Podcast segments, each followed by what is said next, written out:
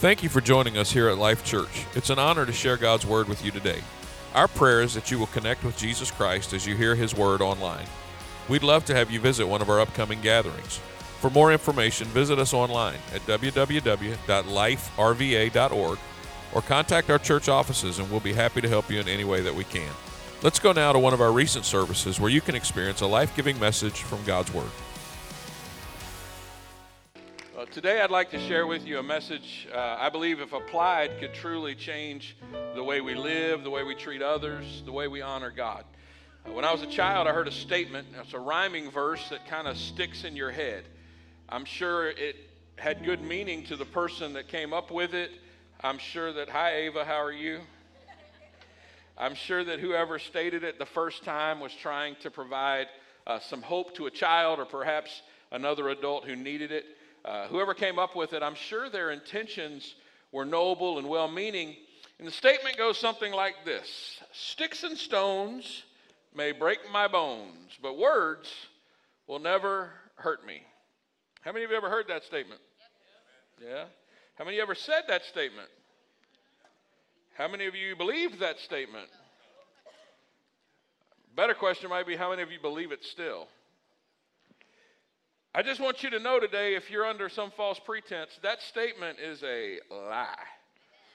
Uh, whoever came up with it, no matter how well intentioned, uh, set many of us up with a false belief that we could be beaten with sticks and rocks, and that would hurt for sure, but wouldn't hurt near as bad as the words, because they couldn't damage you at all, really. That's what we were taught to believe, but that's just not true. And unfortunately, life has taught us that the statement is just a falsehood. Perhaps it could have been better said this way Sticks and stones may break my bones, but words also hurt me.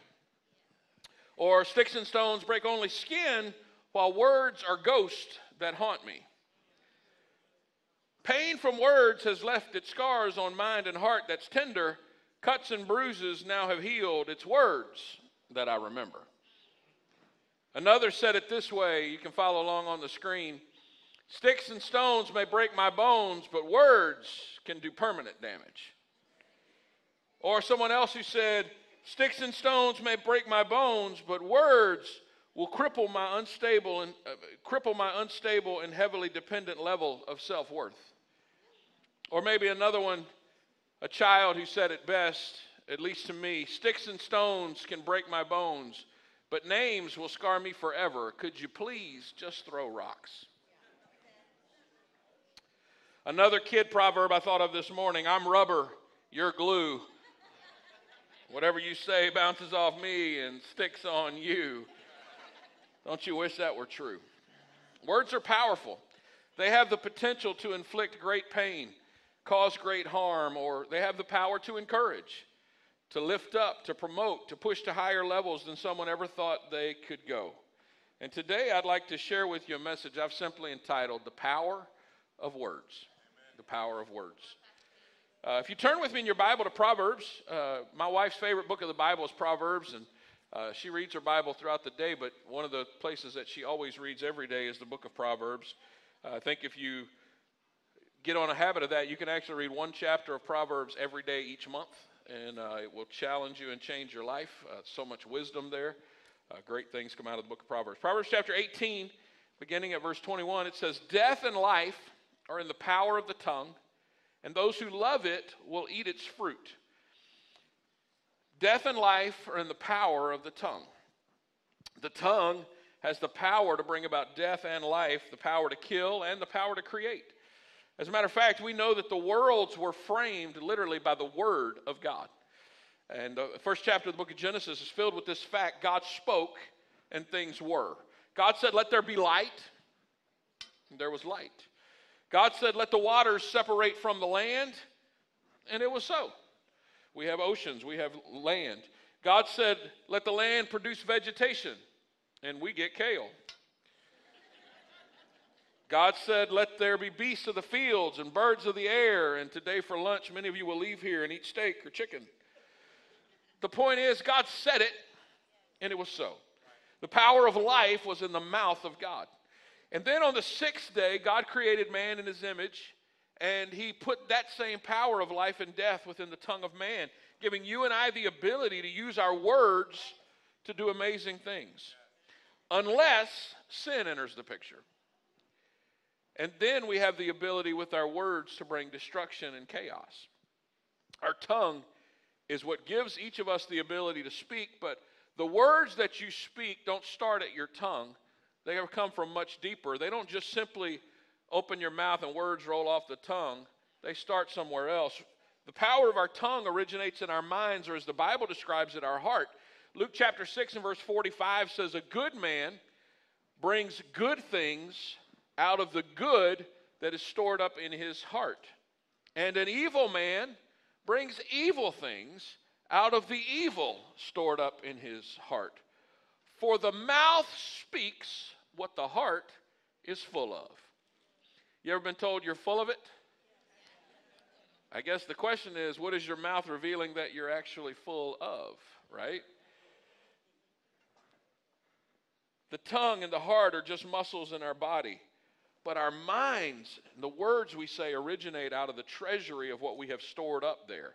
If we're storing up good, then good words flow from us. And if we're storing up evil and negative thoughts and vicious words, vile and wicked words flow from us. Hurtful things that inflict deep wounds flow out of a heart that is filled with all sorts of wicked. I've got a book in my office called Hurt People, Hurt People. I'll loan it to any one of you if you'd like to read it. But I think you will find that if you do not get healing over the wounds that are within your life, if you are suffering from hurts that have been done to you, things that caused you harm in your life, things that were said over you or to you that caused you pain, and you don't find a place of healing or reconciliation or, or a sense of, of, of feeling overcoming those things, if you're not careful, you will perpetuate the hurt to the next people that you come across. Because out of a heart that is filled with hurt, hurt comes out. Out of a heart that is filled with vengeance, vengeance comes out. Out of a heart that is filled with, however, love, love comes out. And so it's what's in our heart that comes out. Proverbs 12 and 18 says, Some people make cutting remarks, but the words of the wise bring healing. Proverbs 15 and 4 says, Gentle words are a tree of life, a deceitful tongue crushes the spirit. Gentle words, man, it's like a tree of life, beautiful, opportunity to grow but deceitful tongues crush our spirit. There's no question that the words we use have power. The Bible says that our words have the power to give life and to bring death. And today I want us to explore just how impacting our words can be. As many of you know, the last few years have been a pretty tough season physically for me. Uh, I've gone through multiple ankle surgeries, uh, three to date, including a total ankle replacement that they did about two years ago. It's been giving me some problems of late, and I've been through a bunch of tests and it looks like this fall I'll be having a fourth surgery. And many of you have known what I've been dealing with. And let me tell you, your words that you have, the words you've shared have breathed life into me. Phone calls, text messages, some of which I have read over and over again, voice messages letting me know that I've been on your mind, that you've been praying for me, you've been thinking about me that, that I'm there, that you're there if I need anything. Those of you that have stopped by my office when you saw me there or caught me in the hall just to share a kind word or a pat on the back or a reminder that you love me, I can't tell you how much they have elevated my spirit even when my body wanted to quit. Words have given me so much hope and joy, and I'm so thankful for your kindness and love for me. And as thankful as I am for that, for me, many of you over your lifetime have experienced the other side of that coin. I have too. The negative, biting, offensive words that leave you hurting, bleeding, in need of healing. It's amazing that out of the same little member of our body can be both the ability to heal and bring hope or to curse and bring destruction. James, the brother of Jesus, writes about that very subject in the third chapter of his book, James chapter 3, beginning at verse 3. He says, we can make a large horse go wherever we want by means of a small bit in his mouth. And a small rudder makes a huge ship turn wherever the pilot chooses to go, even though the winds are strong. In the same way, the tongue is a small thing that makes grand speeches, but a tiny spark, referring to something from the tongue, can set a great forest on fire. And the tongue is a flame of fire. It is a whole world of wickedness, corrupting your entire body. It can set your whole life on fire for it is set on fire by hell itself. People can tame all kinds of animals birds, reptiles, fish, but no one can tame the tongue. It is a restless it is restless and evil, full of deadly poison. Sometimes it praises our Lord and Father, and sometimes it curses those who have been made in the image of God. And so blessing and cursing come pouring out of the same mouth. Surely, my brothers and sisters, this is not right. So today, I want you to think about your mouth. I don't want to know how many cavities you got. I don't want to know if your breath smells bad or not. I want you to think about your mouth and the words that come out. Because James says, hey, out of the same mouth, blessing, cursing. Sometimes we praise Jesus, sometimes we curse his creation. Out of the same mouth, blessing and cursing, these things ought not be. Something is not right. James says the tongue is tough. My wife, as a kid, her family bought and cooked beef tongue. And they must not have cooked it right because I do know people eat it, but it was so tough that they couldn't eat it. And uh, I can, she tells the story. I think her dad, like in his frustration over not being able to eat it, actually like removed it from the table, threw it in the trash, so they didn't have to eat it. And all that tongue had the ability to do was say moo. But James says our tongue with all of the potential of blessing and cursing, all of the potential of creative and destructive, all of the potential that's there is like a flaming fire set on fire by hell itself. And it's small, but just a bit in the mouth of a horse or rudder on a ship is small, but it controls everything.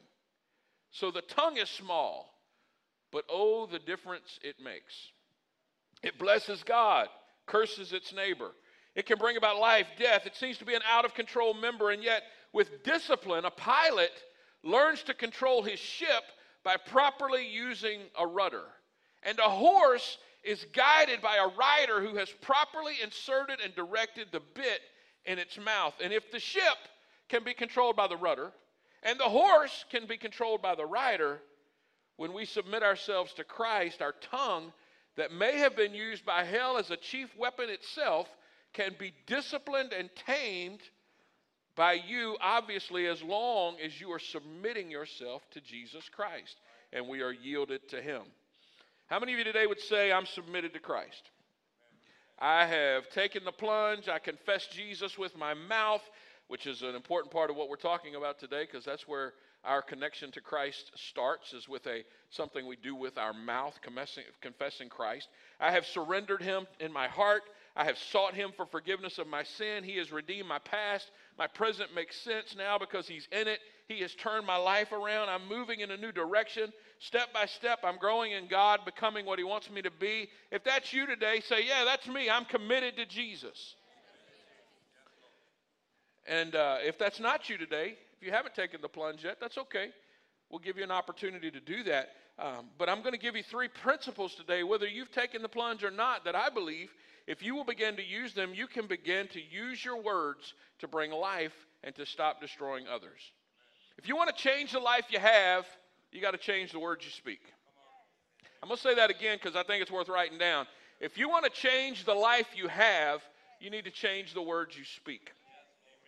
You make some small changes in the words you speak, and it'll make a big difference in the life that you have.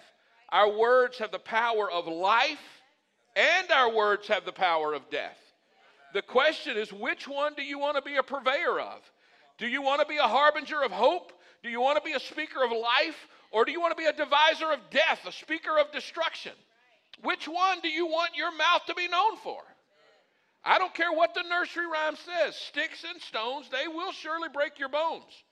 But I'm telling you, once the bones heal and the external wounds go away, it is the words that are said to us in anger and the words that are said to us in love that make all the difference in our life. Amen. When I was a kid, I would have taken a beating than to get a talking to. Because the beating would have been over in about 30 seconds. But my mom's talking tos, they seem to last forever. I still remember most of them. And they weren't always pleasant.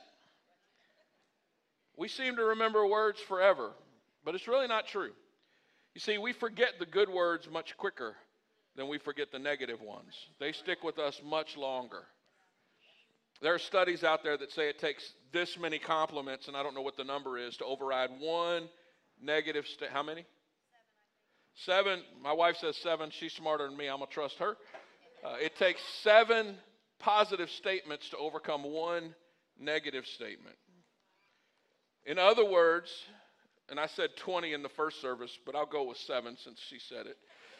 If seven people tell you today, I like your dress, and one person says that they thought you looked fat in that dress, no matter how many thought it looked nice, the one person will prevent you from wearing that dress, if not forever, for a very long time until it's like the only thing you have clean and you forgot that you hadn't burned it. And every store in town had nothing new to buy. And you went through every thrift store just to check to see if somebody might have dropped something off yesterday that you needed. And you couldn't find a gunny sack that was worth cutting the holes in to make it into a dress. You will do anything to prevent you from wearing that dress again. It's funny how we remember the negative right? And forget the positive my daughter Abigail, she's been a wordsmith for as long as I can remember. Many of you have read some of her many things that she said on Facebook that my wife has shared over the years. Even through tears, she can come up with a statement worthy of Facebook posting. And yet, all the good statements that my daughter has made over the years, it's the one statement that at the age of two that I talk about more and more in the pulpit than any other when I corrected her and told her that we would go to McDonald's later, and she didn't like it. And while I was talking to her, she went, blah, blah, blah, blah, blah. That's the one I remember. Now, in all seriousness, when I was a kid, my mom had a statement that she used on all three of us boys. We all heard it. You probably heard it once or twice as well. It simply said, if you don't have something good to say, don't say anything at all. And by good, we don't mean a smart comment. We don't mean something that shows how witty you are. If it doesn't edify, if it doesn't add value, if it doesn't, as this elderly pastor who's now passed on to be with Jesus used to say, if it doesn't improve upon the silence, just say nothing. I will take from that thought process my first of three principles for the day. Number one is this if you can't say something helpful, skip it. How many times have we inflicted pain? How many times have we created a conflict? How many times have we caused someone to experience hurt or feel degraded because we couldn't just let it go? We couldn't let the conversation end. We couldn't not get the last word in. Don't elbow your spouse. That's not funny. The apostle Paul said it this way in Ephesians 4:29. He says, "Do not let any unwholesome talk come out of your mouths." But only what is helpful for building others up, according to their needs, that it may benefit those who listen. If that doesn't convict some of us today, we're not really paying attention. Paul says, Do not let anything unwholesome come out of your mouth. Keep that up there for me for just a moment. But only what is helpful for building others up according to their needs. Not what you want, not what you want to correct them about, not what you want to tell them that they've been doing wrong. I know all of that could help them, right? If you just correct them and straighten them out and get them straightened out. Uh uh-uh. uh It's not about what you want for them, it's about what their needs are.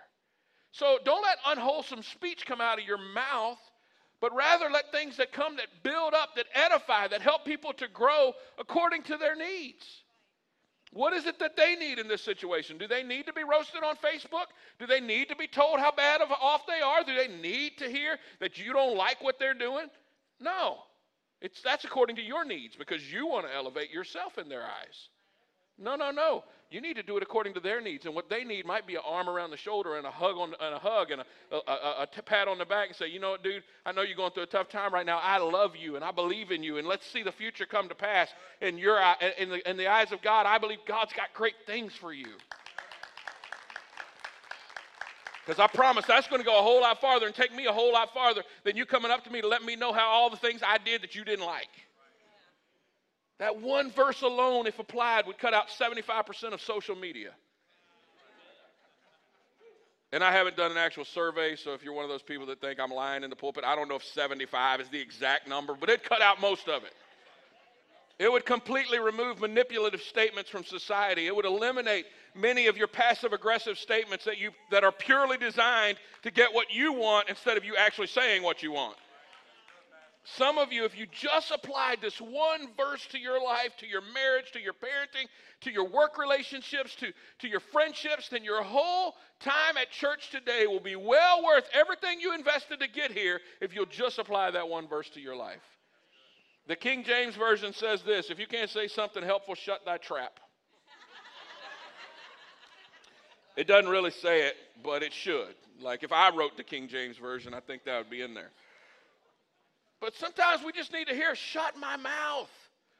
Don't elbow your spouse. Take this for you. Shut your mouth. Because if you're elbowing somebody, you probably need to elbow yourself. I know I do. I'm talking to me, I'm talking to you individually. You need to hear this. If you can't say something helpful, skip it, close it, bite it, zip it. Don't say anything at all. In the words of Pastor Robin, shutty. Honestly, for some of you, the best thing that could happen to your relationships is for you to have your mouth wired shut and your phone taken from you. Because you think of all these great things to say. And before you know it, the conversation has escalated to a place where one of you is hurting and bleeding internally from the verbal jabs that are coming, and you don't know how to respond except just to yell back. And you end up launching missiles at one another until it's elevated way more than just arguing over the burnt toast. Let's be very simple today, very direct. If you can't say something that builds up, that edifies, that is helpful, just skip it. Words, once they are out, you can't get them back, right? I don't know if anybody's ever seen somebody do this, but I'm going to do it anyway. Can I have a volunteer, please? Thank you, Kevin. So, see, what I'd like to have happen today, Kevin, is after I've completed this, and I'm going to squeeze every bit of it out I can. Because some of you, you know, once you start talking, you can't shut up.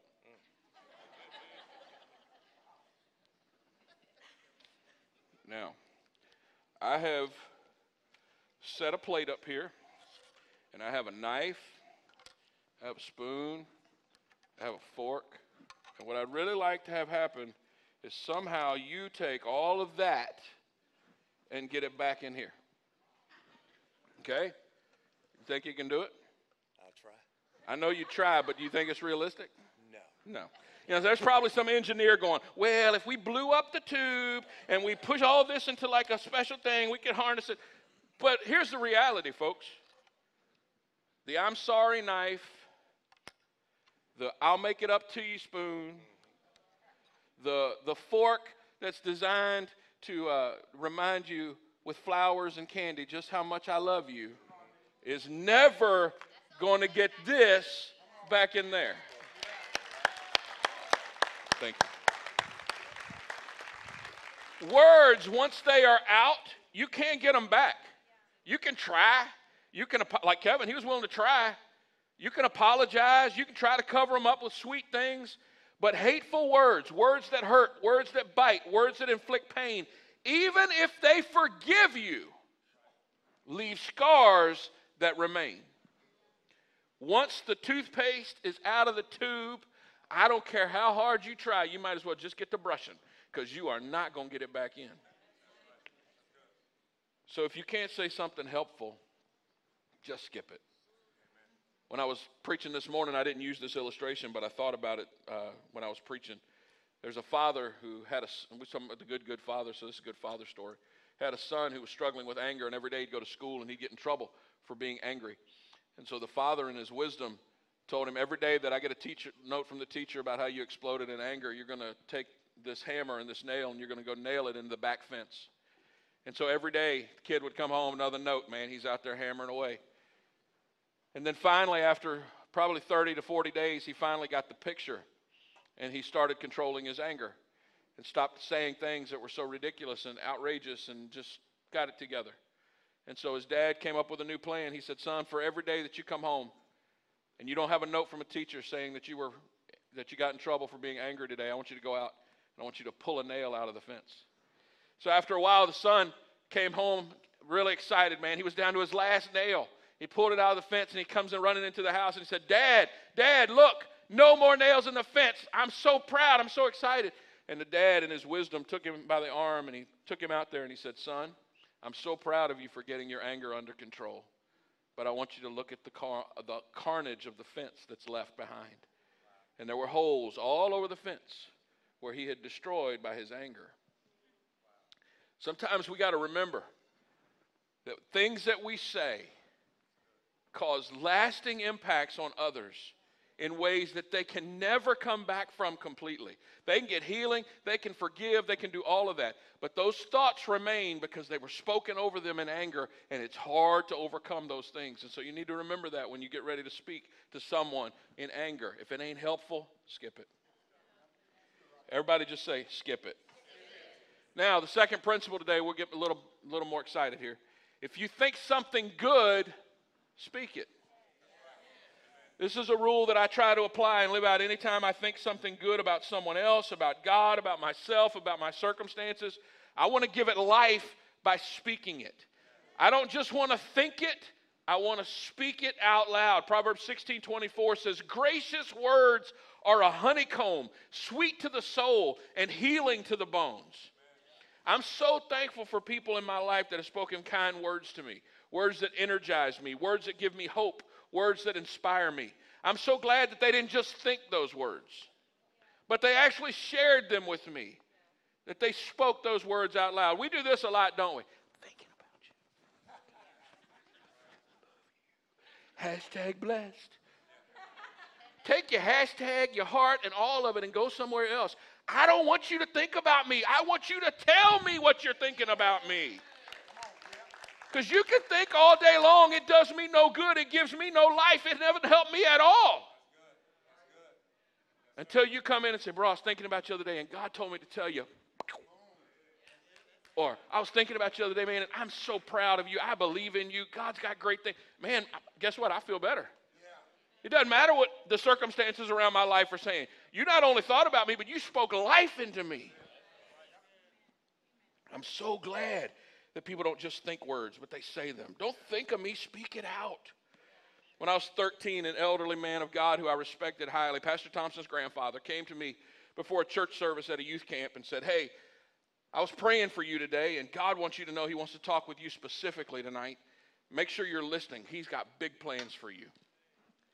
So I went to church that night, and if you've ever been to a youth camp, you know there's plenty of distractions. There's always cute girls. I'm 13, you know, I'm, I had a suit on. I was looking good, I'm sure. But that night, I didn't care about anything else. All I cared about was the preacher shutting up so I could go to the altar. Because somebody who I respected, who believed in me, said, God wants to talk to you tonight. And that night, was the night I felt like God called me to preach, and God gave me visions of something that would happen in my future. And in May of 1994, 23 or 28 years ago this month, another elderly man of God wrote me a note and said, as I was graduating college, you'll be a stabilizing force for whatever church or ministry you serve. You'll bring healing and emotional stability to many people. And 28 years later, that note still remains in my Bible. And there's something very special about it to me. And here's what's special about it to me. After 28 years, I hadn't seen much of that come to pass that I thought anyway. Yes, I've been stable. I've been a, I've done some things there, but you know what? It's now as I begin to help people through emotional crisis and begin to help people provide healing that I never thought I would be able to do. But because I've been through some stuff, God's allowed me to share that stuff and be a blessing to somebody else. And now we're at a place where I'm providing emotional healing for people. And guess what? That would have never been even a thought in my mind if Wayne R. Trout hadn't written me a note and said, Hey, this can happen for you. I believe God's going to bring it to pass. When I was an eight year old boy, I had a Sunday school teacher, Esther Carter, who every time she saw me, she called me her little preacher man. Her words planted a belief in my heart that God could use me, and because she did, when God would call me later on to preach, and I ended up preaching her funeral, all because she gave voice to something she thought in her heart about me. If you think something good, speak it. Because you never know the value you will add to someone's life, the healing you can bring through your words, the peace that you can add through your gracious and kind words. Speak it. I could go around this room and share with you time after time when someone has shown kindness to me through their willingness to share their words. Just this week, Randall Elliott sent me a message on my birthday, and I told my wife, I, I, said, This meant so much to me this week. I can't even begin to tell you. And now I'm going to have a hard time finding it on my phone. That's just how that, the devil works. But um, this is what he sent to me this week. My prayer is that you never lose the passion to preach and teach the word of the Lord, that your body will be made whole and full from the top of your head to the soles of your feet your heart to be filled with hope and inspiration and love and laughter, your finances to exceed your needs in order to help others, your marriage and family to feel the power and presence of the Holy Spirit. Happy birthday, my brother and friend. Let me tell you, that carried me all week long. I had to go to Duke this week and find out negative reports on my foot, but guess what? That carried me.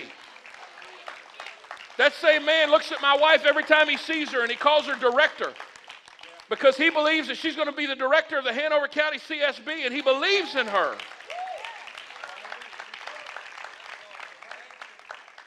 You never know the value you'll add to someone's life by being willing to speak words of encouragement over them. I could go around this room and share with you example after example. One more example when I was at my lowest point, I'd gone through so much loss, was struggling with mistakes I'd made, and to be honest, I was having a hard time. I knew God had forgiven me, but the person I was struggling with forgiving me was me. I was struggling with me my, the most. And I'll never forget Kevin Deloney's dad. Uh, one of our sound men, Lamar, his dad, was visiting from Louisiana, and he didn't know me at all. I had never met him. He walked up to me and he put his hand on my shoulder and he said, God says if, you can forg- if he can forgive you, who are you to withhold forgiveness? You need to forgive yourself. And he turned and he walked away. No explanation. He just said what God told him to say. And that statement set me free in ways that I can't even begin to tell you.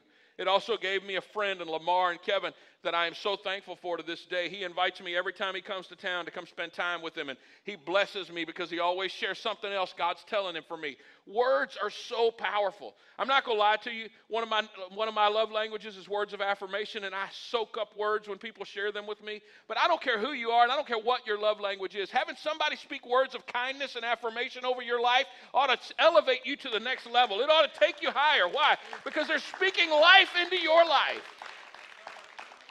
Words are so powerful. And when you think something good, send a text, post a comment, pick up a phone and call. Say those words. Write that note. Tell them every single good thought that you've had. Tell them every good thing about them you can remember if you have to. Make it a rule. If I think it, I'm going to speak it. You want to change your relationships? Every time you think something good, say it. Make it a rule. Don't ever hold a blessing back. Why rob someone else from being a from a blessing that you have by giving them life? We'll sing that song, Speak Life. We'll use it as a hashtag. We'll even act like it's our motto. But don't say speak life, actually do it. Actually speak life and watch the blessings of God flow out of you into others through powerful use of your words. Every time you think it, say it. Not just to other people, but say it to yourself. Because if you were to conduct a word audit of the words you speak to yourself, I think you would find that many of us are saying very negative things to ourselves. You're speaking life taking, not life giving words. You're so stupid. I can't believe you did that. You look fat. You are so fat. You're such a waste of human flesh. Why are you so stupid? Life taking words, self fulfilling prophecies. Words have power. And even words you say to yourself can be hurtful and tear down your own self esteem. You know, David in the Bible, I love looking at his story. It has so many layers of, of just amazing things. But one time, when he was worried about that he was going to be stoned, they came from a battle. They found that while they were gone, the enemy, they were fighting the enemy on one front, and the enemy circled around and came in and killed, killed their people, uh, took their wives and children, burned their homes, destroyed everything, killed their servants. It was bad. And uh, David's men who he'd been out fighting with were blaming David, and they were ready to stone him. And the Bible says that David spoke life giving words to himself. Notice 1 Samuel chapter 30. It says, And David was greatly distressed, for the people spake of stoning him, because the soul of all the people were grieved, and every man for his sons and for his daughters. They were grieving. But it says, David encouraged himself in the Lord his God. I love that. He encouraged himself. Every now and then, I just have to preach to myself. I don't know about you, but I need to talk to myself some days. My wife knows if she hears like this low voice talking in the bathroom, I'm probably preaching to myself. I'm telling myself, reminding myself that I'm not who others think I am. I'm not who my enemies think I am. I'm not even who the church thinks I am. I am who Jesus says I am. I'm telling myself that God believes in me, that He has entrusted me to do His will, that His hands are on my life, that my dad owns a cattle on a thousand hills, and that His stripes provided for my healing, and His wounds purchased my salvation, and His righteousness is on my life. That He is working all things for my good to bring about good because I love Him and I'm called according to His purpose. Sometimes you got to speak life to yourself. Every now and then, you just got to give yourself words of life and affirmation, encouraging yourself. And if your room's not the bathroom to do it in, find you another room. Go in a closet, ride down the road, do whatever you got to do. Go take a walk by the fence, but whatever you got to do, if you're in a low place, don't be afraid to speak life to yourself. Encourage yourself in the Lord. Which brings me to our third principle for you today. By way of review, if you can't say something helpful, if you think something good, and finally, our third principle if you want to see it, say it. If you want to see it, say it. You need to say what you need to see. I'm not talking about the John Mayer song, Say What You Need to Say. I'm saying, say what you need to see. If you want to see it, say it. And what I'm not saying today is like, I want to see a Mercedes in my garage in Jesus' name. I'm not saying that. I'm not preaching some name it and claim it, blab it and grab it, a Mercedes in every garage and a Cadillac in every driveway and a plane in every hangar. I'm not saying that. But I'm talking about saying what is consistent with God's truth. God, I believe you want to bless my marriage. And you say it. You say it with conviction. You say it with wisdom. You say it with understanding. And you say it with gusto. God, you want to bless my marriage. You say what you want to see. Jesus said in Matthew 17 and 20, For assuredly I say to you, if you have faith as a mustard seed, you will think about the mountain, post on Facebook about the mountain. If you have faith as a mustard seed, you will go on Twitter and complain about how the mountain is in your way. You'll file a complaint with the county how the mountain view blocks your view of the sunset. You'll tell your neighbors how much you wish the mountain didn't exist. No, it says, if you have faith as a grain of mustard seed, go back one for me. You will say to this mountain, say to this mountain, say to this mountain, move from here to there, and it'll move. And nothing will be impossible for you. Jesus said, if you say to the mountain and you have faith, to see it removed, then it'll be removed. In Ezekiel, God said, prophesy to the dead bones, speak to the dry bones. Ezekiel didn't go, Lord, these bones are pretty dusty. Ezekiel didn't go, you know what, God? That is a mess. And I think my ministry would be better suited if I could talk to some people that are alive. He said, Son of man, preach to the bones. And Ezekiel began to preach to the bones. And some of y'all, you know, you like them zombie shows, Walking Dead, whatever. I promise you, Ezekiel had the best Walking Dead picture of all time. Because as he began to speak, bones began to snap back into place. Sinew and muscle began to grow on the bones. Organs began to appear in places where they were no more skin began to form on the outside of the muscle structure that had been created by the bones coming back together. And what was once just a big pile of dust suddenly was an army being raised up because one man stood out in the midst of a valley and began to speak. If you want to see it, say it. Say, God, I believe you're going to work in my life. God, by faith, I believe you're going to heal this person that I'm praying for. God, by faith, I believe you're going to help us get out of debt. If you want to see it, say it. Because if you want to change your world, you got to change your words. You want to make a big difference in the way you live, you got to make a small change in the words that you speak. So there's power in our words. Every time you speak, don't miss this. Apply it. I promise it will make a big difference. Every time you speak, consider the value, consider the creative power that are in the words that you speak. What is it that you truly want from God? Speak it out with faith and believe God to bring it to pass. For example, if you're talking about your marriage, guess what you don't say? Man, I am so sick and tired of my wife. You know, over 50% of them end in divorce anyway. It's not going to work. Marriage ain't going to get better. Pretty good chance you already wrote your own fate. I'm pathetic. I never make a difference. I never get the breaks. My life always going to suck. Pretty good chance it will. Your words are powerful. If instead you have integrity and you say, you know what, my marriage isn't going right right now, but I'm going to surrender my heart to God. I'm going to love her as Christ loved the church. I believe God is going to bring healing to my marriage. And you begin to speak life into that marriage. Even when it's not there yet, you begin to speak life over that marriage. I believe God can begin to do some things that only He can do. You do your part. You be the best you you can be, and let God provide the rest.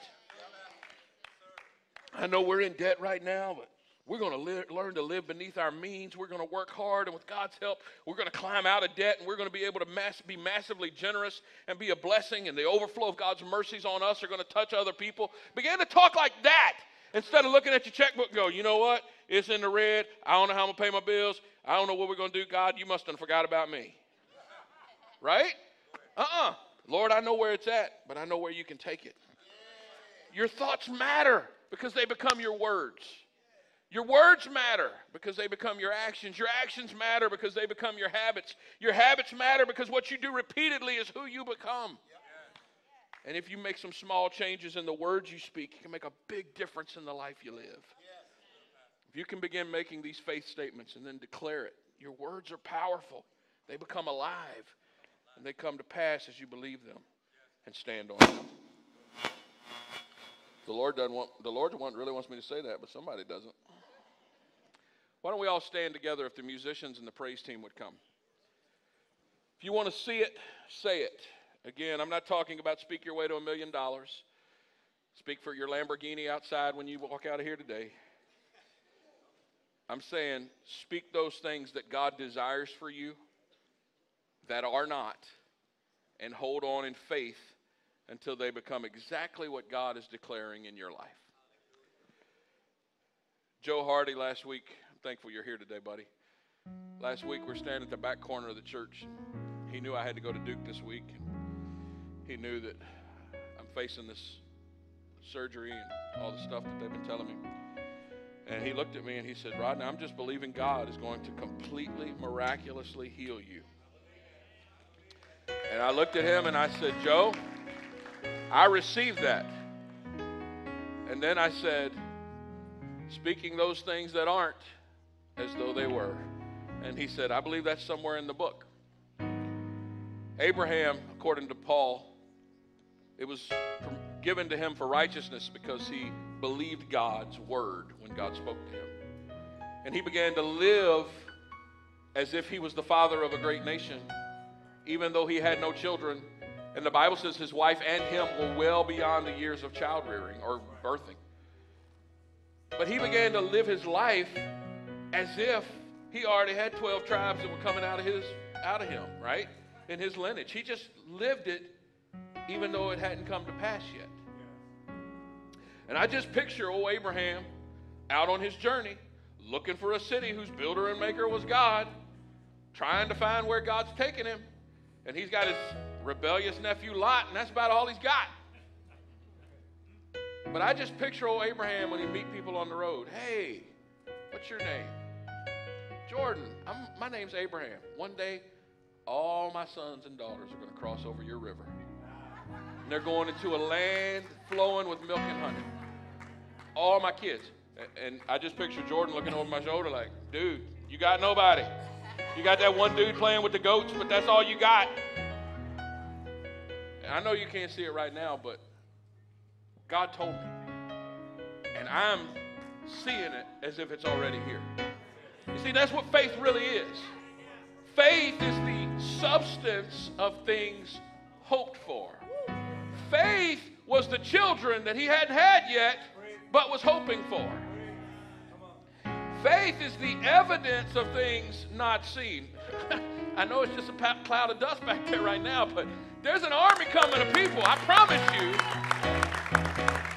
My Sunday school teacher told me when I was just a little boy faith is reaching out and grabbing hold of nothing and hanging on to it until it becomes something. I'm telling you today, we need to learn to the power of beginning to speak things that are not as though they already are. Beginning to believe in faith that what He has promised, He is well able to perform. Beginning to speak out in faith that I'm going to reach out and grab hold of what looks like nothing right now, and I'm going to hang on to it until it becomes something. I told this in first service. He said I could do it again. I'd, I didn't ask the first time. So Jordan, a few months back, felt like he wanted to make a career change. He wanted to decide he wanted to be a, a firefighter. Hanover County EMS was hiring, and he put in an application. And he didn't sign his teacher contract to return to teach. I'm like, mm, okay. And so he calls and says, Hey, I'm going to do this, you know, da da da. Tells his mom, tells me. And in my heart, it went, Haley and Jordan going to move in with us. Haley still got a job, but you know, still. And so my first thought wasn't right, but I didn't say it. I said, Son, you sure that's what you want to do? You feel good about that? You feel like that's what you want to do? Yeah, Dad, I do. And in my mind, I thought, well, there's so many teachers' openings. If nothing else works out, you can go back teach. But I didn't say it. I just said, all right, son, we're going to pray with you and believe God, right? Okay? So all this time, I mean, time's gone. I mean, this was like, what, March, right? So it's July. And job starts August 1st. And uh, I'm like, hold on, hold on, hold on. He didn't know yet. And so I'm like, okay, Lord, you got to help him. But in my mind, I was thinking that. But in my spirit, in, the, in my mouth, I began to tell people, man, Jordan's going to be a firefighter. He's going to be an EMS agent. He's going to go out, and, and it ain't going to be long. He's going to be elevated because I know my son, and, he's going to be running the whole. I don't know if there's any firefighters in here for Hanover County. I'm just telling you, here's your future boss. He's going to be running the whole show. And on August 1st, he starts because he heard this week that he's got the job. He stepped out in faith and said, God, I'm going to trust you to meet it. And when he stepped out, guess what? The, the, the, the road rose to his foot and he met it with in faith. We got to sometimes we got to take a leap of faith and trust God is going to meet it and speak it as if it's already happened. I'm telling you, the reason Randall Elliott looks at my wife and says director is because she's going to be the director. She's going to run the whole show. And it's not because her last name's Pavey, though that might have something to do with it. I don't know. But it's because she's that good and just waiting for the world to recognize it. And so we speak it as if it's already been done. And so today, my question for you is what is it that God has promised you, that has been spoken over your life? What is it that, what are the words that have been told to you that give you life, that give you hope, that give you a future? Jeremiah said it so beautifully when he said that the plans that God has for you plans to prosper you and not to harm you, plans for a hope and a future. My daughter's favorite verse. Today, I want this whole congregation to get a hold of that verse for just a moment. God's plans for you are so much wider, so much deeper, so much larger than what you could ever comprehend on your own. And today, I want you to begin to speak those over your life. God, the plans that you have for me, bring them to pass, Lord. God, the plans you have for my children, bring them to pass, Jesus. God, every dream you put in my life, every dream you put in their heart to accomplish, God, I pray that you would begin to work now. Position people in the right places, God. Lead them to the right things. Open the right doors. Direct their lives. Give them hope, give them future, give them encouragement, give them peace about the situations that they're in. God, I pray all over this house today that we would reach out in faith and take hold of what seems like nothing right now. But in faith, we would hold on to it and realize that it only takes a mustard seed, a small grain, to get a hold of the greatest of faith to move mountains. And they're going to sing this song, Made a Way. And in closing today, I want you to remember every time God has made a way for you. Because that should fuel your faith to know that whatever you're going through right now, He is well able to make a way again and again and again and again.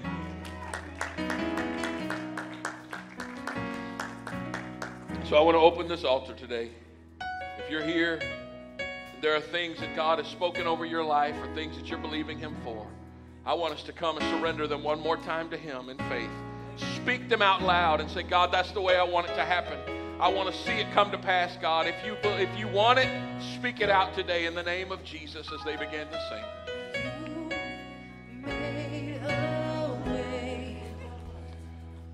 When our backs were against the wall and looked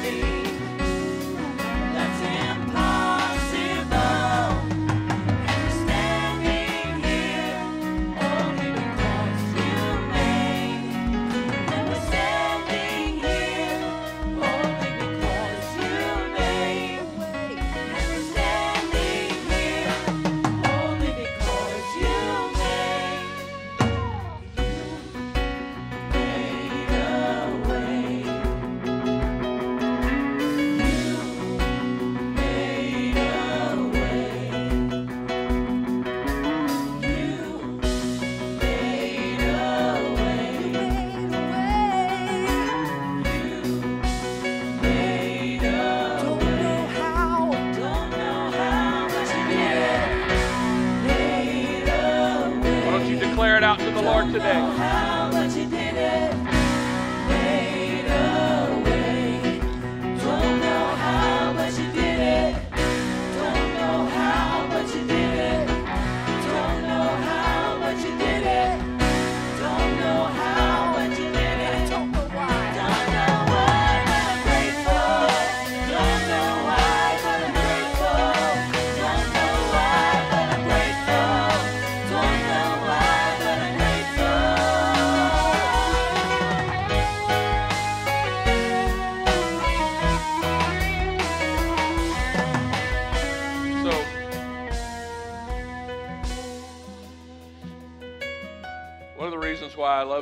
Particular song is because it it genuinely forces us to consider all the blessings that God has put in our life and that God has made a way and that God is able to continue to make a way. The Bible in the book of Revelation says that the saints overcame the enemy or overcame him by the word of their testimony and the blood of the Lamb, which we got the blood of the Lamb covered, right? That's already been shed at Calvary 2,000 years ago. Christ went there and died for each and every one of us. We can't do anything to improve that or change that. That's been done. Apply the blood to your life. Your sins are gone. You are, they are buried in the waters of baptism. You don't ever have to repeat those or look back at those again. But our part on it is the word of our testimony. So many things have happened in our life, and we have the responsibility to not let them be the seeds of our testimony. They have to be the words of our testimony.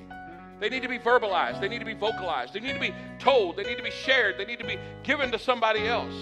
And we have the opportunity to do that in such amazing ways in the lives of others. And so I want to challenge you this week to begin to realize that your words have power. And when you begin to verbalize the things that God has done in your life, you give power to other people to believe God is able to do it in their life. And so I encourage you to do that. There's other people in the room today that I'll be honest, you, you're hurting.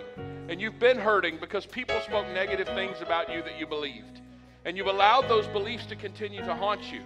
The Bible tells us that if we want to overcome strongholds in our life or things that are holding us hostage, we need to take every thought captive and make it obedient to Christ. So some of us have thoughts in our life that we didn't think them for ourselves, they were put on us by others. And I want to encourage you today that you need to replace those thoughts with what Jesus thinks about you. One of the counseling techniques I use as a pastoral counselor, for, particularly for people who read their Bible, is I encourage them as they're reading their Bible throughout the week to make note of the things that God says about them. And so I want to encourage you this week take my challenge. I want you, as you read your Bible this week, as you study, as you have devotion time, I want you to make note of the things that God says about you. How much He loves you. How His future, your future is secure in Him. How He's got plans for you that are bigger than what you dreamed of for yourself. How you you have a hope and you have a future and, and your sins have been washed away and that your future is secure in Christ Jesus. I want you to notice all the times that He tells you how much He loves you through His Word and begin to think on those things. Whatsoever things are good, lovely, pure report, there be any virtue, there be any praise, let's think on those things. The Word of God is filled with promises He has made for your life. Write them down, put them in front of your eyes. And when you begin to think negatively about yourself, pull out the Word of God in, your, in that list that you made and begin to think a positive thought that can take away the negative today. If you've been told that you are rotten, you don't have to believe that. You know what you can believe? I'm a new creature in Christ Jesus. Old things pass away, behold, all things become new. If you told you're weak, that you're gonna a failure, uh-uh. I'm more than a conqueror through Christ Jesus, through Him who loved me. You can find the Word of God that will replace every lie the enemy has ever told you. Just go looking this week and allow God's Word to speak and minister to your life. Thank you for being here today, Brother Gary. Would you come? Hey, thanks for watching. Be sure to subscribe to this channel so you never miss one of our videos or live streams in the future. Also, take a moment and share this with a friend. Be sure to join us 9 a.m. or 11 a.m. each week live as we celebrate Jesus together here at Life Church. God bless you.